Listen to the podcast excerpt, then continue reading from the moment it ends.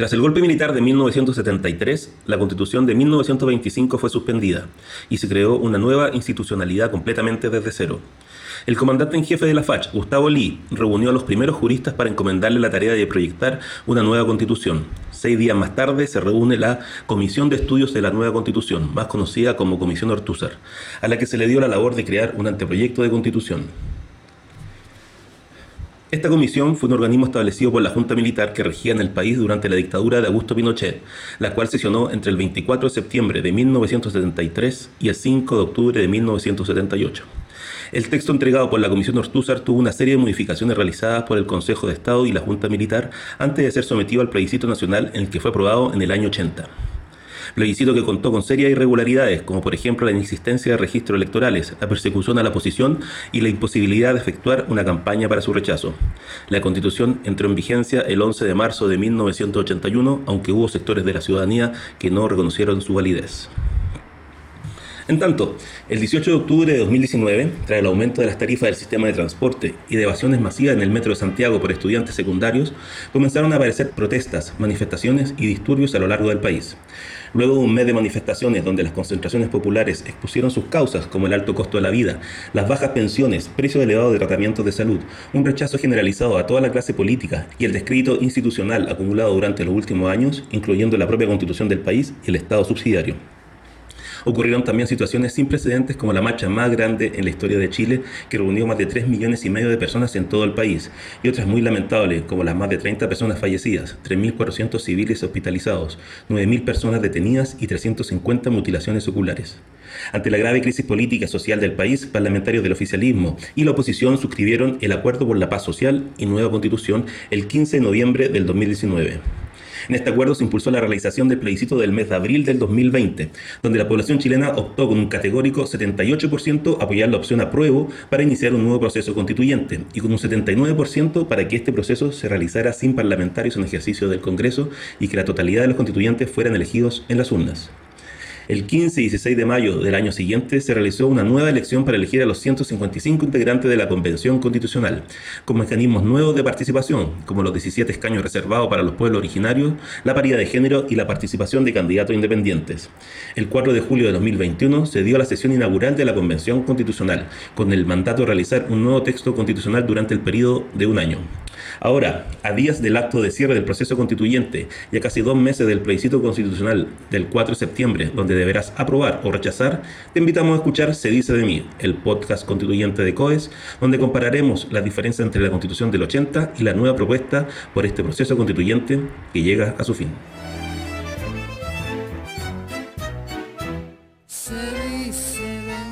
Feliz de estar acá nuevamente con ustedes y dar inicio al sexto programa de Se dice de mí, podcast producido por el Centro de Estudios de Conflicto y Cohesión Social, COES.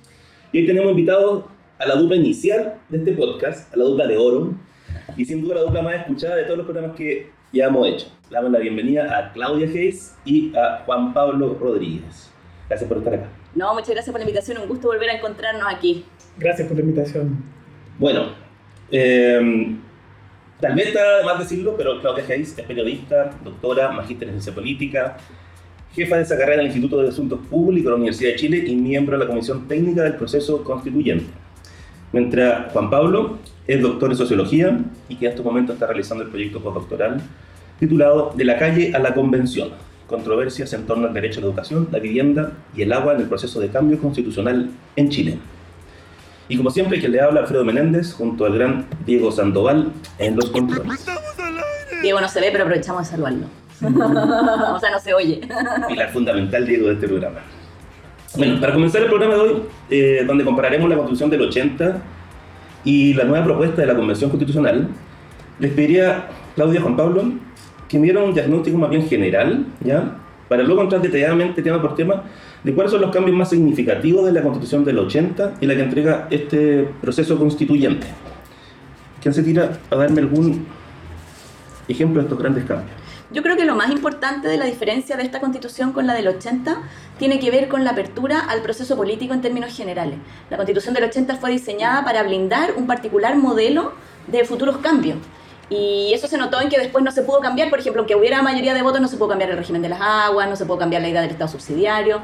En cambio, esta constitución es una constitución abierta al proceso político futuro. Es una constitución que va a ser, podríamos decir, como, como dicen en inglés, un work in progress, ¿no? Un trabajo que va a estar en permanente proceso. O sea, es una constitución que busca incorporar lo más posible a la vida política a distintos sectores sociales eh, y abrir la política a la participación ciudadana, que es justamente lo contrario de lo que hacía la constitución del 80 que tenía esta idea de democracia protegida, de que había que de proteger la democracia de la propia gente.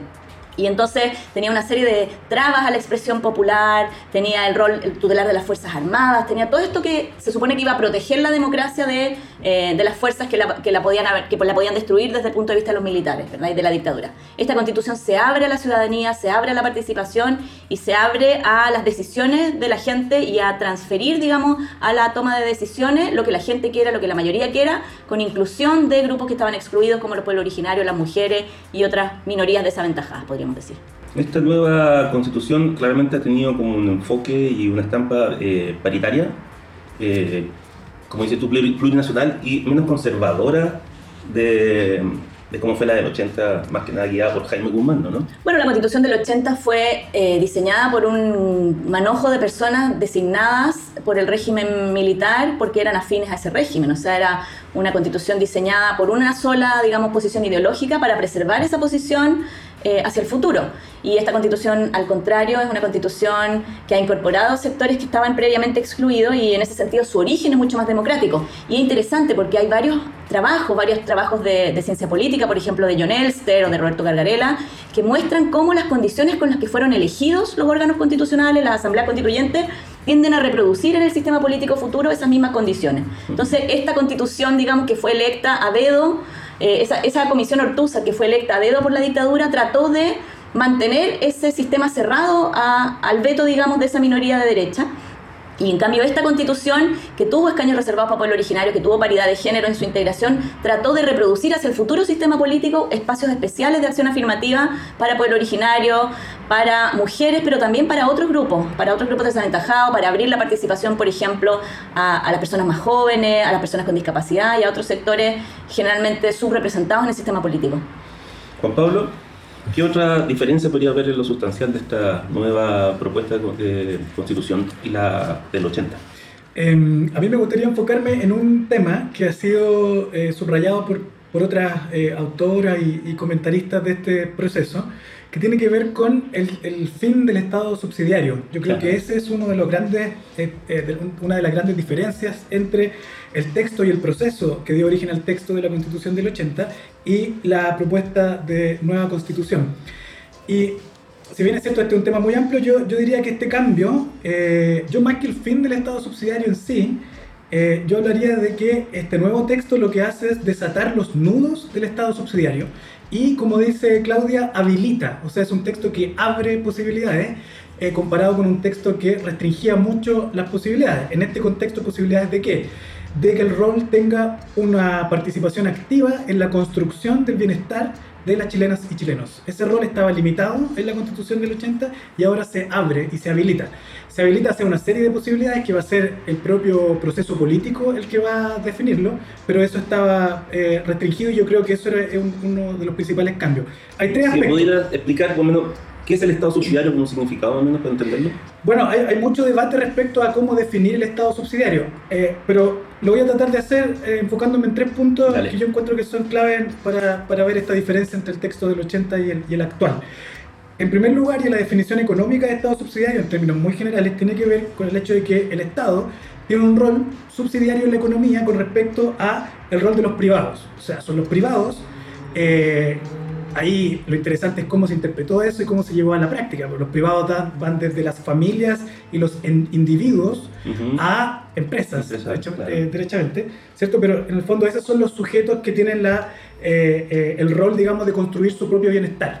En, en, en, una idea de sociedad que se asemeja mucho a un mercado, ¿cierto? Que se, más o menos se autorregula o que, digamos, su funcionamiento pasa por los mismos individuos, familias o empresas que lo constituyen. ese rol de la economía estaba bastante limitado en el texto del 80. Había un quórum supramayoritario para habilitar una participación más activa del Estado en los procesos económicos y eso se desata, ese nudo se desata. Ahora se establece explícitamente que el Estado participa en la economía para establecer, para cumplir, perdón, los objetivos que establece la eh, Constitución. Em, dice explícitamente, y aquí cito el borrador, que el Estado regula, fiscaliza, fomenta y desarrolla actividades económicas. Em, y eso es un, un, cambio bastante importante respecto al rol que tenía el Estado en la actividad económica respecto del, del, del 80. El otro punto importante ampliando la definición como estrictamente económica de, de, la subsidiariedad, tiene que ver con el sujeto de la Constitución. Porque se suele afirmar, a mi juicio correctamente, que el Estado subsidiario no está explícitamente establecido en la Constitución del 80. Y efectivamente, no dice en ninguna parte Chile es un Estado subsidiario. ¿ya? Como se dice ahora, Chile es un Estado social, y, democrático. y democrático. Entonces, pero, pero si uno asume que en todos los procesos eh, constituyentes hay una invocación al pueblo, ¿cierto? Este we the people, y nos hacemos la pregunta de cuál era el sujeto implícito en la constitución del 80, uno ve un cambio radical, bastante radical, respecto a ese texto del 80 con respecto al, al, de ahora. El sujeto de la constitución del 80 es básicamente los privados, los grupos intermedios, ¿ya? y una visión muy conservadora católica de la familia. En la práctica, esta primacía de los grupos intermedios, ¿cierto? Como decía Claudia, fue una forma de aumentar el poder del empresariado y de organizaciones que eran funcionales al proyecto de la dictadura. ¿cierto? En la propuesta de nueva constitución, en cambio, el sujeto se vuelve plural, ¿ya? Y aquí de nuevo esta, esta idea de que se abre, es un texto que abre y es un texto que habilita. Eh, haciendo un análisis muy por encima del texto. Los pueblos de Chile, las naciones, las chilenas y chilenos, los pueblos y naciones indígenas, la naturaleza. ¿ya? Entonces, de alguna u otra manera se redefine quiénes son las sujetas y sujetos de este nuevo eh, pacto social y en ese sentido se destraba o se desata otro de los nudos del texto del 80 que restringía de nuevo el, la visión del sujeto uh -huh. de esta sociedad a estos grupos intermedios que es muy afín a la definición de, de Estado subsidiario. Y para terminar bien cortito, porque es algo que hemos hablado en, en, en eh, programas anteriores, eh, tercer, el, tercer programa de Juan Pablo. En, en, en programas anteriores eh, tiene que ver con la garantía explícita y específica de los derechos sociales que estaba eh, ausente en el texto del 80. O sea, parte del principio de subsidiariedad, y esto es probablemente lo que más se conoce de ese principio, es que los derechos sociales estaban mercantilizados, ¿cierto? Que la política social en Chile estaba mercantilizada porque los privados eh, estaban en el papel, uh -huh. en, el mismo, en la misma condición que el Estado para no solamente para proveer estos bienes y servicios públicos, sino en términos de la lógica para construir este bienestar. Y en la práctica eso llevó a una pauperización, digamos, de los servicios públicos eh, y a un fortalecimiento del gran empresariado, eh, que en el fondo el Estado lo que hizo fue abrirle mercados, ¿cierto?, para que se expandieran. Eh, y eso es lo que cambia radicalmente también en esta nueva constitución. Vamos a hablar, me imagino, después de eso, pero aquí se garantizan explícitamente sí, eh, estos derechos. derechos. sociales y el Estado como un ente fundamental en asegurar eh, eso, esos derechos. Sí, eso último que dices se ve también claramente eh, cuando se habla del término solidaridad o república solidaria que dice muchas veces ahora la nueva constitución, que va a cambiar los, los tipos de sistemas nacionales de educación y de salud también, que ya vamos a tocar en, en un momento. Bueno, eh, ahora pasaremos a una suerte de catálogo eh, comparativo de las dos constituciones, la actual del 80 y la posible futura constitución. En diferentes temáticas vamos a ir eh, haciendo este, esta suerte de catálogo. Así que para empezar, quisiera preguntarte, Juan Pablo, eh, ¿en qué queda el derecho a la vivienda? Y ahora hay un, hay un nuevo término que es el derecho a la ciudad. ¿Qué pasa con eso en la del 80 y la que nos trae ahora? Ya, eh, quiero partir diciendo primero que creo que, eh, como estamos haciendo un ejercicio de comparar uh -huh. las dos constituciones, hay, hay dos formas, digamos, en que el, el, nuevo texto se diferencia del antiguo respecto a esto en específico. Hay nuevos derechos yeah. en el nuevo texto, ¿ya? o sea, hay cuestiones que no estaban en la constitución del 80 y que ahora sí están. ¿ya? Y por otra parte está la redefinición de derechos que sí estaban en la constitución del 80 y que ahora están redefinidos, sí. o sea, que, que, que, que, están con otras características. Digamos. Y otros quedaron muy similares o iguales también. y otros quedaron similares, también, eso es cierto. Eh, respecto a la vivienda, es del primer tipo. La vivienda es un derecho que no estaba consagrado en la Constitución del 80, menos el derecho a la vivienda y a la ciudad. Esta formulación del derecho a la vivienda y a la ciudad tiene que ver con, eh, en primer lugar, tiene que ver con un cambio de paradigma de cómo entender la vivienda que se ha dado durante los últimos 30 años a nivel internacional. Eh, el término con el que de hecho se consagra el derecho a la vivienda en la constitución de ahora, en el proyecto de nueva constitución, es el derecho a una vivienda eh, adecuada, ¿ya? Que, que, es el lenguaje que se usa en términos de los tratados internacionales, ¿ya? Eh, pero también es un lenguaje, el derecho a la ciudad eh, es un lenguaje que se ha usado mucho en, primero en, en movimientos de pobladores y pobladoras en América Latina sobre todo, pero también en términos más generales. Ahora ese lenguaje ha sido eh, usado también por organismos de gobierno local, qué sé yo, ya no es solo una cuestión de, de, de estos mismos movimientos, pero tiene ese origen, eso para dar un poco de contexto. Eso, eso queda finalmente en, esta, en, en, la nueva constitución. Ya, en la del 80 no existía nada que reconociera el derecho a la vivienda, ni menos el derecho a la ciudad, y ahora... Y ahora existen una serie de disposiciones, yo me voy a enfocar en, en, en dos, vale. solamente, muy rápido. En primer, en lugar, se le otorga un rol al Estado bien activo en eh, la creación de las condiciones para el goce universal y oportuno del derecho a la vivienda. Y esto eh, contempla al menos la habitabilidad, el espacio, el equipamiento suficiente, ¿ya? y también el acceso a servicios se ha hablado mucho de esto de super, superar el techismo. Ya no se trata simplemente de pedir una casa o el derecho a la casa propia, uh -huh. sino que, y esto producto de los resultados de las políticas de vivienda durante los últimos 30 años, eh, se trata de construir lo que antes se llamaba un entorno, pero que ahora es parte del concepto mismo de espacio comunitario y en términos más amplios de la ciudad. O sea, crear un espacio donde se pueda vivir con dignidad. Y esto incluye el acceso a servicios y bienes eh, públicos, la ubicación eh, apropiada y la pertenencia también, esto es algo bien importante del nuevo texto, cultural de las viviendas. ¿ya? Eh, ¿Cómo queda el mercado en esta nueva constitución eh, en el tema de la vivienda? Se hablaba mucho de que lo, para comprar suelos había una, una, clara especulación en los precios. Uh -huh. ¿Ahora eso queda más bien regulado? Eh, la constitución, la nueva constitución eh, establece ahora un sistema integrado de suelos públicos. Ese es uno de los temas que se discutió y que se tuvo que reformular al interior del debate constitucional en la misma convención, pero que finalmente quedó.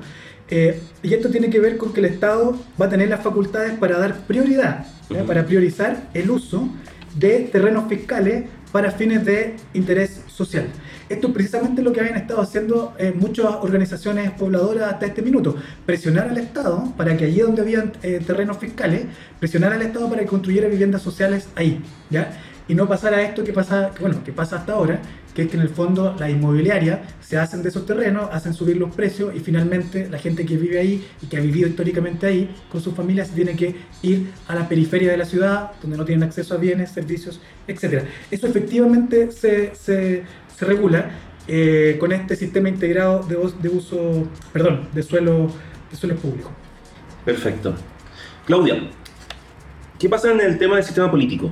¿Qué nos entrega esta nueva propuesta de constitución en comparación a la de los 80? Bueno, la constitución del 80 estableció un sistema presidencial de fuerte concentración de poderes en el Ejecutivo. Eso ha sido una tradición en realidad en el, sistema político chileno y es interesante que si uno piensa, por ejemplo, el primer, eh, la constitución del 33, que fue la constitución que duró tanto tiempo, de 1833 en Chile, que fue una constitución que duró como 100 años, mucho hasta la constitución del 25, eh, también tenía muy, muy concentrado el poder en el presidente y eso se atenuó con las reformas liberales de los años 1870. O sea, en 1871 se eliminó la reelección presidencial, en 1874 se establecieron contrapesos al presidente. Y yo diría que hoy día estamos viviendo un proceso parecido, una especie de péndulo, uh -huh. desde una constitución que tenía mucho poder presidencial a una constitución que se ha llamado de presidencialismo atenuado, que busca atenuar un poco ese, ese poder presidencial y distribuirlo un poco más con los otros poderes del Estado. Por ejemplo, dándole al Congreso algunas, algunas eh, más atribuciones. Eh, una, una que es muy notoria, por ejemplo, es eh, la Constitución del 80 establece que solamente el presidente de la República puede hacer proyectos de ley que signifiquen gasto. Y casi todos los proyectos de ley, casi todas las leyes que uno hace tienen gasto público en alguna parte. Es muy difícil hacer una ley que no, que no, que no gaste nada de plata, ¿verdad? Eh, hoy día la Constitución, para evitar que haya problemas como de manejos fiscales, no se pasó al polo opuesto, que hubiera sido que cualquiera puede proponer leyes con gasto público, pero sí se estableció la idea de una concurrencia entre Congreso y Presidente. O sea, si el presidente apoya una ley que, esté propuesta por parlamentarias y parlamentarios, el Congreso puede, junto con el presidente, proponer leyes que arroyen gasto. Ese es un cambio importante, eh, porque entonces van a poder iniciar proyectos de ley convenciendo al Ejecutivo. Eh, quizá lo más notorio del cambio de sistema político es que la constitución del 80 establecía un sistema de bicameralismo simétrico, es decir, teníamos dos cámaras, el, Senado y la Cámara de Diputadas y Diputados, que hacían básicamente lo mismo. Entonces la ley entraba por alguna de las dos cámaras, seguía todo un proceso legislativo, salía de esa cámara, entraba a la otra cámara, seguía el mismo proceso legislativo y volvía a la cámara de origen eh, para ser aprobada, ¿verdad? Entonces ese proceso hoy día se modifica con un sistema que se, que se ha llamado de bicameralismo asimétrico. O sea, tenemos, seguimos teniendo dos cámaras, pero la más importante es la Cámara de Diputadas y Diputados, que es donde se entiende que está mejor representada la voluntad mayoritaria, podríamos decir, de las personas. Y la segunda Cámara tiene un rol más restringido y, y, fundamentalmente centrado en representar a las regiones, en representar el poder local, porque si solamente nos rigiéramos por el principio de mayoría, eh, la mayoría de la gente vive en Santiago, un tercio de la población en Chile vive en Santiago. Entonces, claro, las mayorías reflejan bien las distintas posiciones políticas, cuánta gente es de izquierda, cuánta gente es de derecha, pero no, no reflejan también la diferencia entre el centro y las regiones. Y por eso esa segunda dimensión, podríamos decir, de la distribución del poder está representada por esta Cámara de las Regiones que eh, es interesante ver cómo fue cambiando en la negociación política, porque primero hubo tres proyectos de la Comisión de de la Comisión de Régimen Político, el primero que presentaron era derechamente un sistema unicameral, es decir, se eliminaba el Senado y quedaba solamente una Cámara, eh, como existe en algunos otros países. Esa propuesta se rechazó y, vimos en la negociación política, vimos un proceso de, podríamos decir, de convergencia hacia el centro, de moderación de las propuestas originales. Yo creo que eso fue bien interesante, cómo las, las negociaciones sucesivas fueron moderando las propuestas y llegaron, y llegaron a este a este sistema final que eh, tiene bastante de, parecido, digamos, con el original en términos de que se mantiene el presidencialismo, no se cambió a un régimen parlamentario, por ejemplo, o semipresidencial, pero atenuando el presidencialismo y atenuando el bicameralismo con este sistema de, eh, de bicameralismo asimétrico.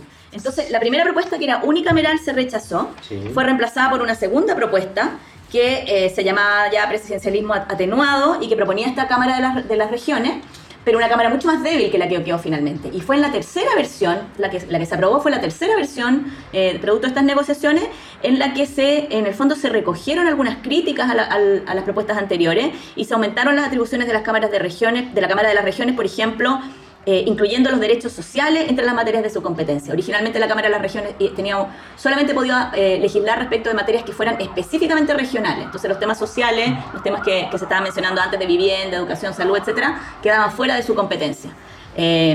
Finalmente se incluyeron los temas sociales, también se le, dieron, eh, se le dio un papel en todas las reformas constitucionales. La versión anterior, la segunda propuesta, solamente incluía algunas reformas constitucionales eh, y también puede, eh, tiene que pronunciarse sobre reformas al sistema de justicia o a los órganos autónomos.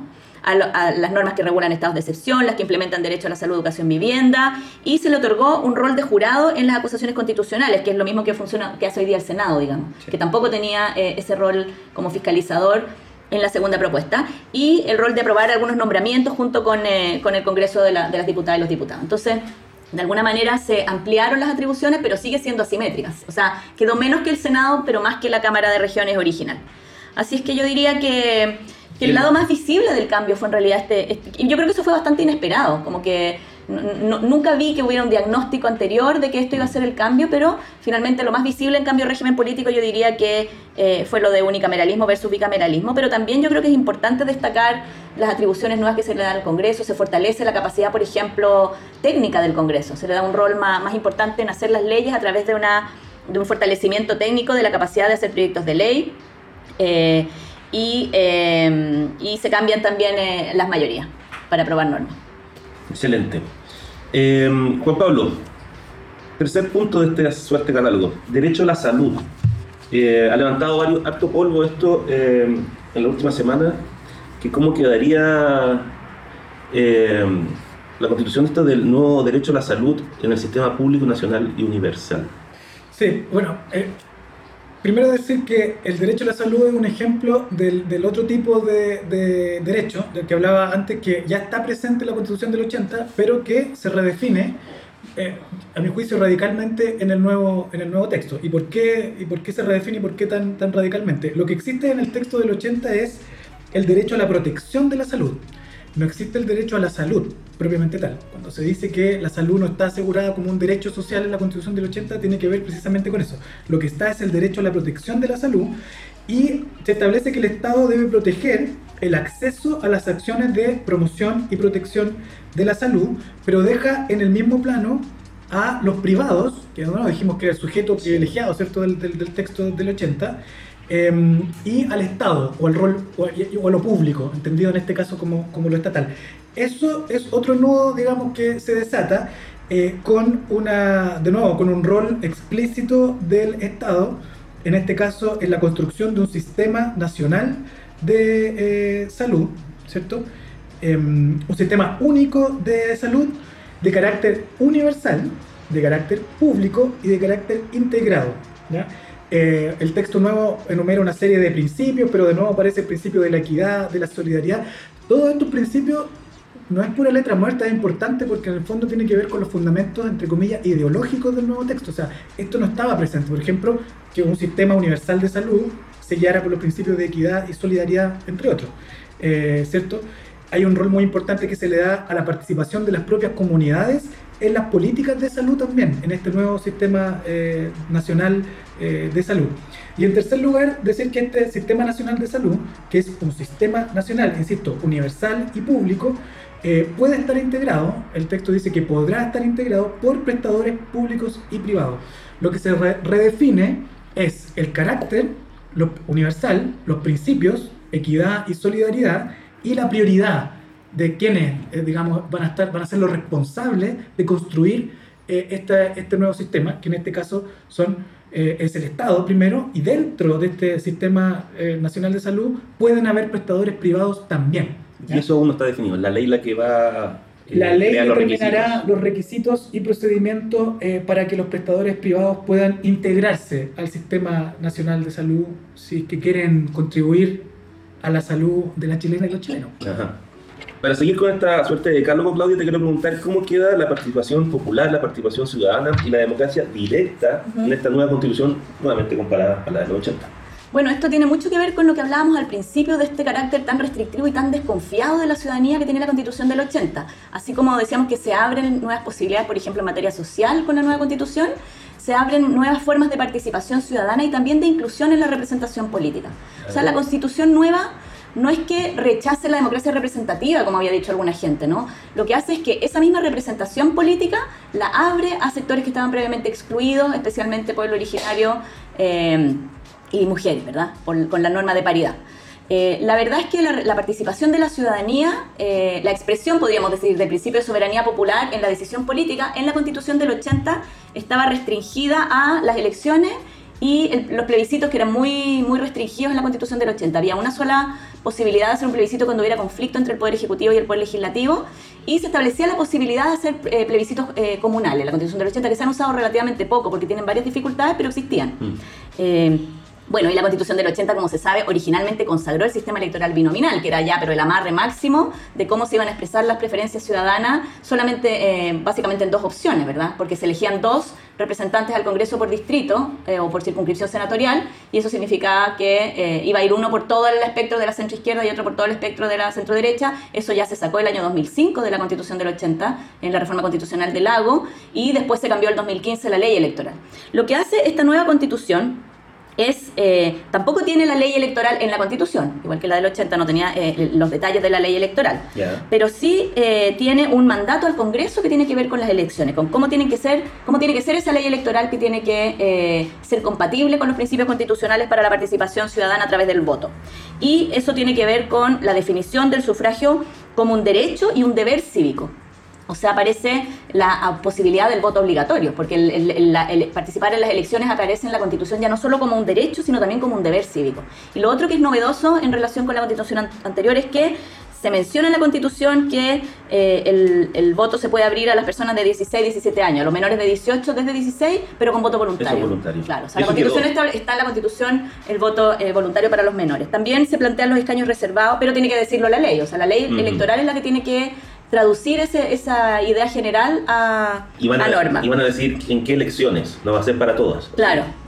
Mientras la ley electoral no se modifique, las elecciones siguen funcionando como dice la ley electoral, eh, pero la ley tiene que ir adecuándose ahora a estos principios constitucionales.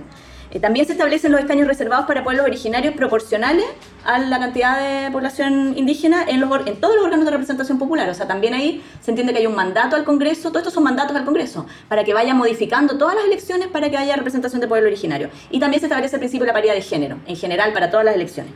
Y se dice que la ley arbitrará los medios para incentivar la participación de las personas de las diversidades y disidencias sexuales y de género en el proceso electoral. O sea, también se incorporan ahí eh, segmentos de eh, diversidad sexual. Eh, respecto a los mecanismos de democracia directa, eh, hubo varias propuestas que circularon y eh, también, así como pasó con el régimen político, se fueron moderando algunas de las propuestas originales. Hubo varios expertos que presentaron en la convención los pros y los contras de los distintos mecanismos y finalmente se aprobó eh, se fortaleció la democracia directa a nivel comunal y regional, con plebiscitos regionales y comunales, y se establece entonces que se van a poder someter a referéndum materias de competencia de los gobiernos regionales y locales en conformidad a, lo dispuesto a la ley y al, estatuto eh, regional respectivo. Entonces yo diría que lo destacable es la acción afirmativa que se establece como principio para grupos subrepresentados, una perspectiva de género, una perspectiva de representación de los pueblos originarios, el principio del derecho al autogobierno y autonomía de los pueblos indígenas, la idea del Estado eh, plurinacional e intercultural va a incidir en la representación política y se establecen algunas cosas interesantes como la iniciativa popular de ley. Eh, y la iniciativa de derogación de ley. O sea, la gente puede juntar firmas para derogar una ley aprobada por el Congreso o para proponer que el Congreso apruebe una ley. También se establece el principio de la consulta indígena a nivel constitucional. O sea, las materias que sean de, que, afecten los, los, intereses de los pueblos originarios tienen que ser consultados.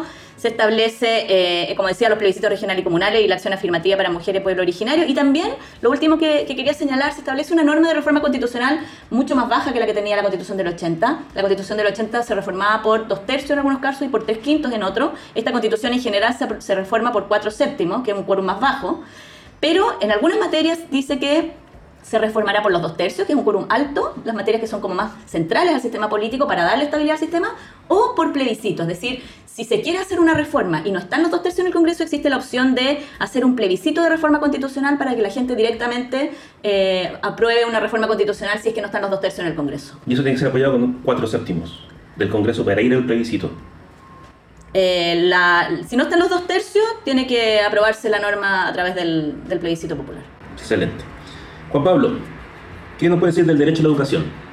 Eh, con el derecho a la educación pasa algo similar a, lo que pasa con el derecho a la salud. Es un derecho que está establecido en la Constitución del 80, pero que sufre varias eh, modificaciones en esta nueva, en esta nueva mm, propuesta. El, el, derecho a la educación en el, en el texto de 1980 parte diciendo lo siguiente, la educación eh, tiene por objeto el pleno desarrollo de las personas en las distintas etapas de su vida, eso es lo primero que dice, que es una definición genérica, ¿cierto?, del, rol de la educación, y el segundo párrafo dice, los padres tienen el derecho preferente y el deber de educar a sus hijos, corresponderá al Estado otorgar especial protección a ese derecho, al derecho de los padres, ¿cierto?, a este derecho preferente que tienen los padres, de educar em, a sus hijos. Eso, si uno lo compara con el texto eh, eh, propuesto ahora, cambia radicalmente. Esto podría parecer demasiado textual, pero en este caso el orden y eh, el contenido de los párrafos dice, dice mucho pensando en esta también en esta lógica de desatar los nudos del Estado subsidiario. En la nueva propuesta dice lo siguiente, el Estado asegura a todas las personas el derecho a la educación. Y así como en el caso de la salud, decíamos que lo que estaba protegido era, valga la redundancia, la protección a la salud, el derecho a la protección de la salud y no el derecho a la salud, ¿cierto?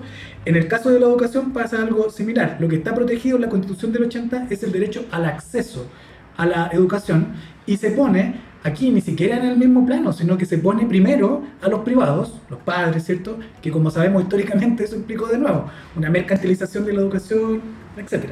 Eh, pero se pone en primer lugar a los privados y en un rol subsidiario al Estado, ¿ya? Para que ayude a proteger ese derecho, el de los padres o el de los privados, a, eh, a otorgar esta educación. Entonces, en el primer caso se trata del acceso a la educación y en este nuevo caso, el, el nuevo proyecto de constitución, el Estado asegura a todas las personas el derecho a la em, educación. Y seguido de eso, dice, todas las personas tienen derecho a la educación, la educación es un deber primordial e ineludible del Estado. en base a esos dos párrafos, se establece entonces luego la creación de un sistema nacional de educación. De nuevo, de forma similar al sistema nacional de salud, eh, este sistema nacional de educación va a estar integrado por establecimientos e instituciones de educación en todos sus niveles que van a ser creadas y o reconocidas por em, el Estado. ¿ya? Entonces el Estado vuelve a tener un rol bastante activo en la creación y la gestión y también en el financiamiento de un sistema de educación em, integrado. También uno de los, de los artículos eh, señala que eh, eh, el rol señala explícitamente el rol público, laico y gratuito de este sistema. O sea, el Estado tiene que propender a asegurar y a crear ese tipo de sistema. Y también, al igual que en el caso de la salud, se em, reconoce el aporte de los privados con la figura de la libertad de enseñanza. ¿Ya?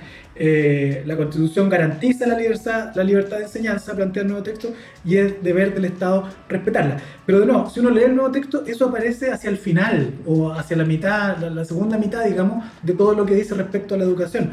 Antes se señala el carácter público, eh, universal, ¿cierto? Se enumeran, esto también son varias innovaciones, eh, criterios de género, la educación no sexista, digamos, o de educación sexual integral, esa es la forma en cómo se plantea que cambian la forma también de concebir eh, ya el, contenido, por decirlo así, o el rol que, que tenía la, la, educación. Entonces, esos son algunos de los cambios eh, que, que, sufre el, el derecho a la, a la, educación con respecto al texto del 80.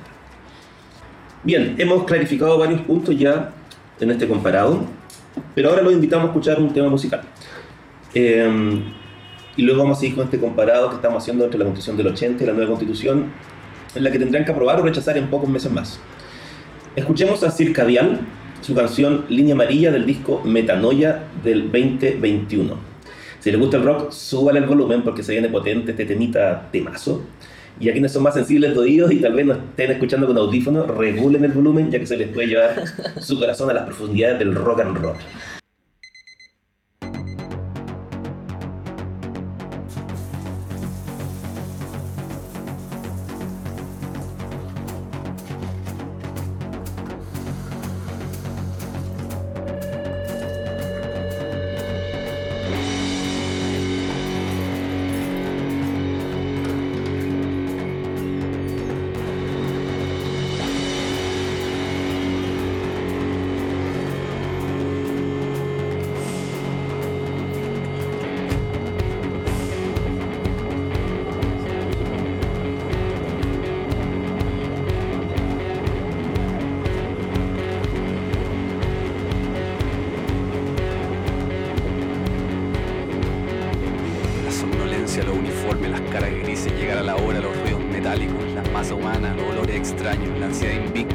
celulares, las redes sociales, la desconexión, la sociedad del espectáculo, las máscaras, la televisión, la publicidad, el porno, el sueño americano, las ilusiones, los amores no correspondidos, las desilusiones, los malos polvos, las apagadas de tele, las telarañas, las cañas, las palias, los drones, la paranoia, la locura, hacerse el loco, amasar las lucas, la moneda, las mentiras, las boletas falsas, las noticias falsas las pensiones de hambre, la polución de los cerdos, el morbo, la violencia, la xenofobia, la homofobia, la transfobia, la purofobia, el racismo, la misoginia, la pedofilia, la iglesia, la hipocresía, los pacos, la pena de arauco, los animales en los platos, la deforestación, la explotación, el crecimiento ciego, los edificios encima, las sombras del pinchetín, el falo de Polman, el pico en el ojo, el neoliberalismo, el neofascismo, el individualismo, el materialismo, el consumismo, la mano invisible, las deudas, los bancos, los pillos, los narcos, las siete familias, la medida de lo posible, el Santiago, los bocinazos, la prepotencia, el humo, el frío, la basura en las calles, la sumisión andante, el negativismo, el abilismo, el abajismo, los cuicos, los flight, las pajas mentales,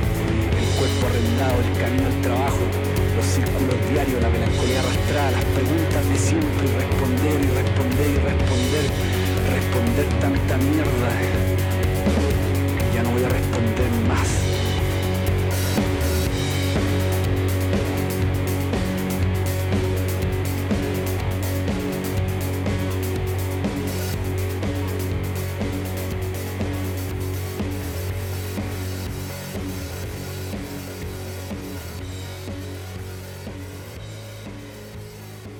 Espero que le haya gustado ese tema de Circadial.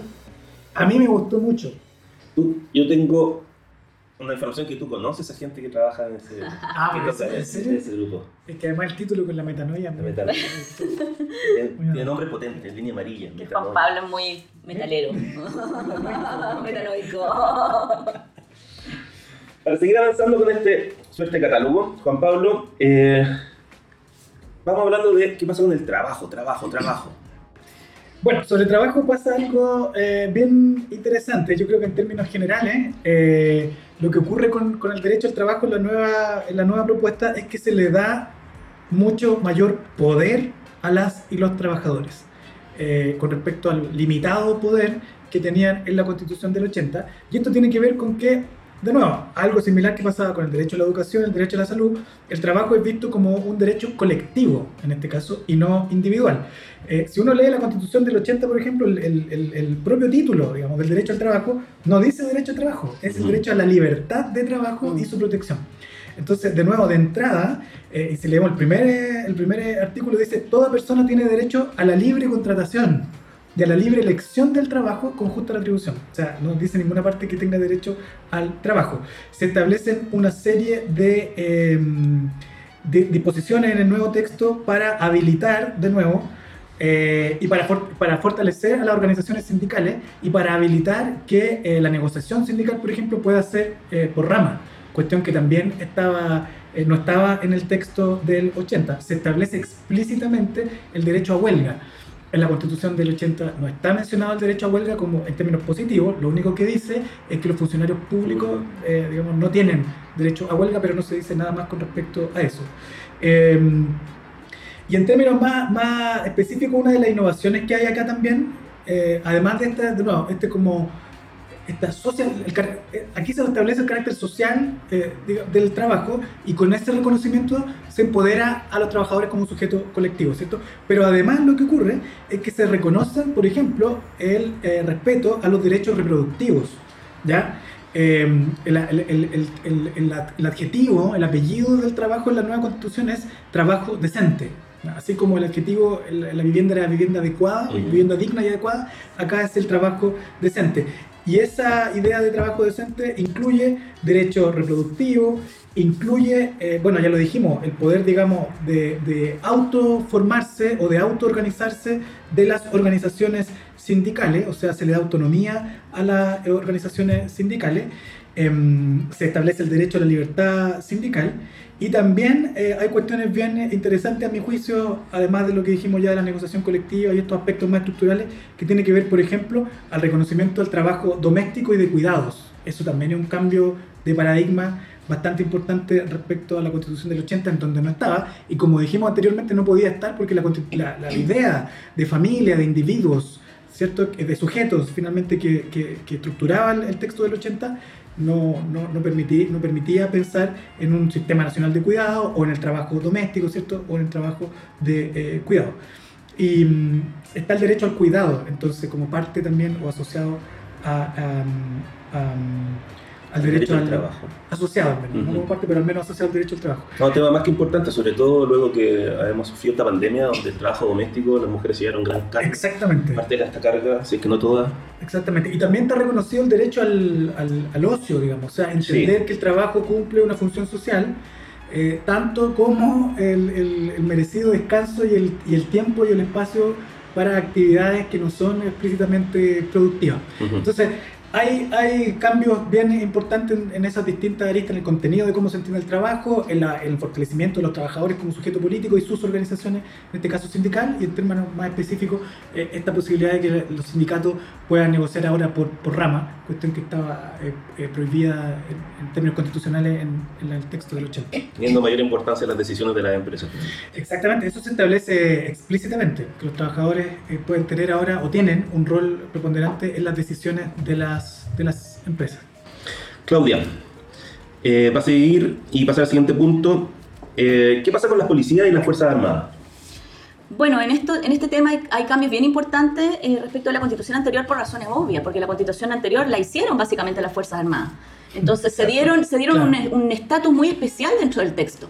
Por ejemplo, y rompiendo los precedentes anteriores, hay un capítulo especial, el capítulo 11 de la Constitución del 80, sobre Fuerzas Armadas de Orden y Seguridad Pública. Ese capítulo ha sido bien reformado porque es de ahí se garantizaba la autonomía básicamente de las Fuerzas Armadas respecto del poder político civil democrático, que es la base del Estado de Derecho. O sea, en cualquier sistema democrático, un punto inicial es que la fuerza física esté sometida a la democracia, ¿verdad? Que quien controla el uso de la fuerza sea eh, básicamente el presidente. Y la verdad es que la constitución del 80 en sus versiones originales, no tanto en la original original, digamos, antes de, antes de las reformas del 89 como después del 89, incluso después del 2005, ha mantenido eh, un estatus especial para la Fuerza Armada. El 2005 es cierto que se redujo bastante la autonomía militar porque la verdad es que las Fuerzas Armadas eran como un cuarto poder en el sistema político de la Constitución del 80. Eran autónomas para su nombramiento, ascenso y retiro, podían incluso citar a través del Consejo de Seguridad Nacional al presidente y retarlo por algo. O sea, eh, y, nosotros vimos en la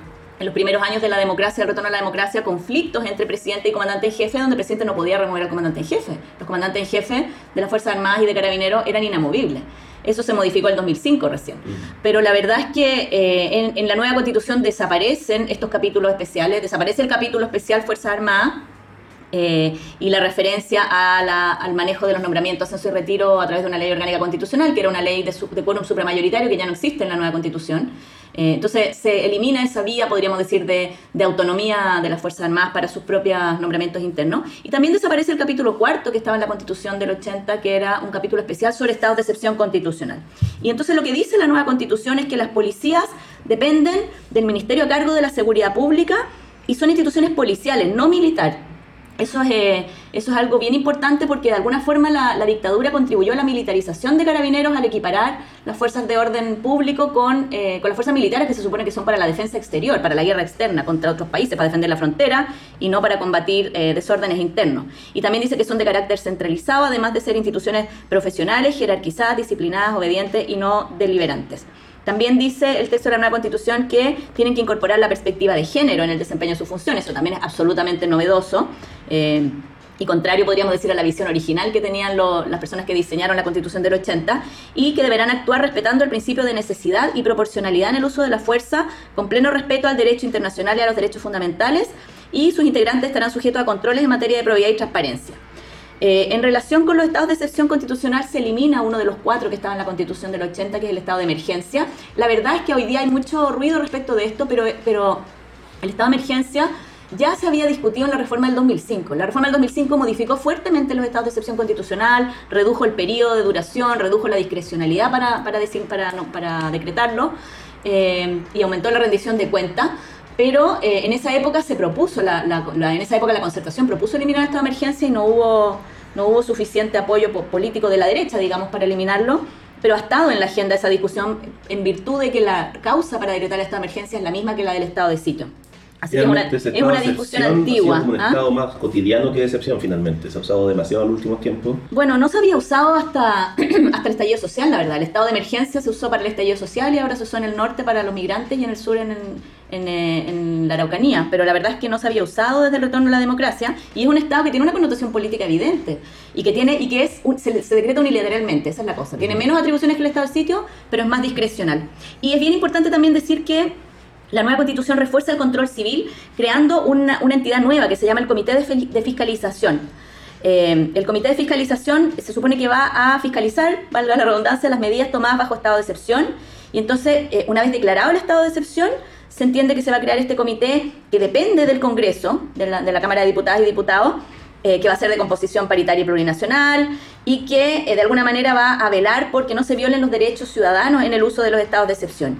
Y eso eh, es bien importante porque aumenta la rendición de cuenta, aumenta eh, someter en el fondo las medidas tomadas en estado de excepción a las ideas de proporcionalidad, de observancia de los derechos humanos eh, y de estándares internacionales en el uso de, esta, de estos mecanismos que son de alguna manera necesarios para la democracia, pero también peligrosos porque dan espacio para la usurpación del poder y para el control político también. Juan Pablo, mm. única solución. Ecoconstitución. ¿Qué ha pasado con eso? Porque se ha hablado mucho de la ecoconstitución y cómo quedó finalmente el tema del derecho a la naturaleza, eh, qué pasa con el medio ambiente y el tema del agua que ha sido tan discutido en los últimos años. Sequías, derechos de agua. Sí, mira, antes, a propósito del, tema de los eh, eco, ecoconstitución y la ecoconstituyente, voy a decir algo. Dígame. Muchas de las innovaciones que de aprobarse el texto se van a celebrar en materia medioambiental tienen su origen en, y así de fuerte, su origen, o sea, fueron, eh, eh, digamos, lo inventaron, entre comillas, en las propias comunidades afectadas que se han venido organizando durante los últimos 15 años para poner estos temas sobre la mesa. Dentro del debate constitucional, la Comisión de Medio Ambiente fue duramente criticada, parte de la ecoconstituyente también fueron duramente criticadas, a veces ridiculizadas, y lo curioso es que después en el debate público, cuando se habla de los temas, como si estos temas no hubieran sido empujados por actoras y actores específicos, se olvidan de, y, se celebran los temas y se invisibiliza el tremendo trabajo político de, insisto, una serie de organizaciones y gente, digamos, que se ha venido organizando eh, sostenidamente durante los últimos 15 años. Eso como un, eh, eso como un, eh, un preámbulo, a propósito del preámbulo, Preámbulo. a, la, a la cuestión. Te lo vamos a aprobar ese. Ya, muchas gracias. Eh, bueno, aquí hay un, hay, un, hay un cambio de nuevo bastante importante en la concepción eh, que se tiene eh, sobre la naturaleza eh, y sobre lo que el nuevo texto llama bienes naturales eh, comunes. En la constitución del 80, eh, entonces, este es un ejemplo de algo que, de derechos que no estaban eh, en, en la constitución del, del 80. Eh, en la constitución del 80 solamente se habla del derecho a eh, un ambiente libre de contaminación, o de medio ambiente libre de contaminación. El derecho a vivir en... El derecho a vivir en un medio ambiente libre de contaminación, exactamente. Entonces, en primer lugar, decir que el medio ambiente no es un sujeto, es un medio. Ujú. ¿ya? Eh, aquí se pone explícitamente la naturaleza como sujeto de derecho. ¿Ya? Es un cambio bastante radical. Entonces, se amplía y se modifica la concepción. Ya no es una concepción estrictamente antropocéntrica donde están las personas, ciertos humanas, y se mueven en un medio, que en el caso de la Constitución del 80, ojalá ese medio no estuviera contaminado. Esa es como la visión que hay. Ahora hay una visión en donde se reconoce la naturaleza como sujeta de derecho y una relación entre las personas humanas, eh, las personas, digamos, no humanas, incluido el derecho a, la- a los animales, A los animales, ¿cierto? sí. y a la naturaleza, y una relación mucho más simbiótica entre los seres humanos y su, entre comillas, eh, medio, del cual es parte, ahora se asume, y no solamente una cuestión como eh, tan dicotómica entre, entre humanidad por una parte y por otra parte este medio ambiente. Son sujetos interdependientes. Exactamente, se reconoce ese principio de, de interdependencia. Entonces, eso por una parte, cambia en términos generales cómo se concibe el medio ambiente y, y la y- en, el- y en este nuevo caso eh, la naturaleza y sus, sujetos, sí. y sus derechos. Ahora, eso abre todo un tema de cómo se van a asegurar, cómo se van a asegurar los dele- derechos de la naturaleza. Y, y hay una cuestión que es bastante relevante porque, por ejemplo, en Bolivia, donde existe uno de los países donde se consagró y uno de los donde se sacó el modelo, digamos, eh, o al menos inspiración para consagrar estos derechos, el problema que han tenido en Bolivia es que los jueces y la cultura jurídica de los jueces no ha estado a la altura de la interpretación que ese derecho les exige. Entonces muchas veces han, fallado contra causas que buscan proteger a la naturaleza, eh, interpretando mañosamente el mismo derecho de la naturaleza. Entonces, de va a ser interesante ver cómo el proceso político y en este caso también los actores del Poder Judicial van a tomar todas estas normas y las van a dotar de contenido. Y ahí también va a haber una, una digamos, discusión, diálogo y disputas de, de sentido ahí, ahí también. Eh, ahora, con respecto al agua en términos eh, eh, más, más concretos, el derecho al agua en la Constitución del 80 está reconocido, pero eh, como está reconocido primero en el apartado de derecho de eh, propiedad. ¿ya? Entonces, lo que se reconoce con respecto al agua es el derecho de los particulares para apropiarse de los derechos sobre las aguas. Eh, eso es lo que cambia radicalmente en el nuevo texto. Ahora se reconoce el agua como un bien común natural inapropiable. Y aquí de nuevo se le, se le otorga al Estado el deber de preservar, conservar y restaurar los bienes comunes naturales, incluido el agua. Entonces, eso es un cambio eh, bastante importante que debería abrir el camino para la desprivatización y la desmercantilización del agua, que, como, como sabemos, ¿cierto? Y los efectos que ha tenido, se, se constituyó finalmente como un mercado de aguas, ¿cierto? Eh, y que eso ahora va, va a, ser, eh, va a tener que ser necesariamente eh, modificado. Ahora, lo interesante es que de alguna manera lo que hace el nuevo texto no, no es solo poner, eh, agregar palabras, digamos acá, sino que también se sacó eh, el, el derecho a aprovechamiento de agua en el apartado sobre propiedad. ¿Por qué digo esto? porque han habido proyectos y, lo, y el, último cambio que se hizo al Código de Agua iba en la dirección de reconocer al agua como un bien nacional de uso público.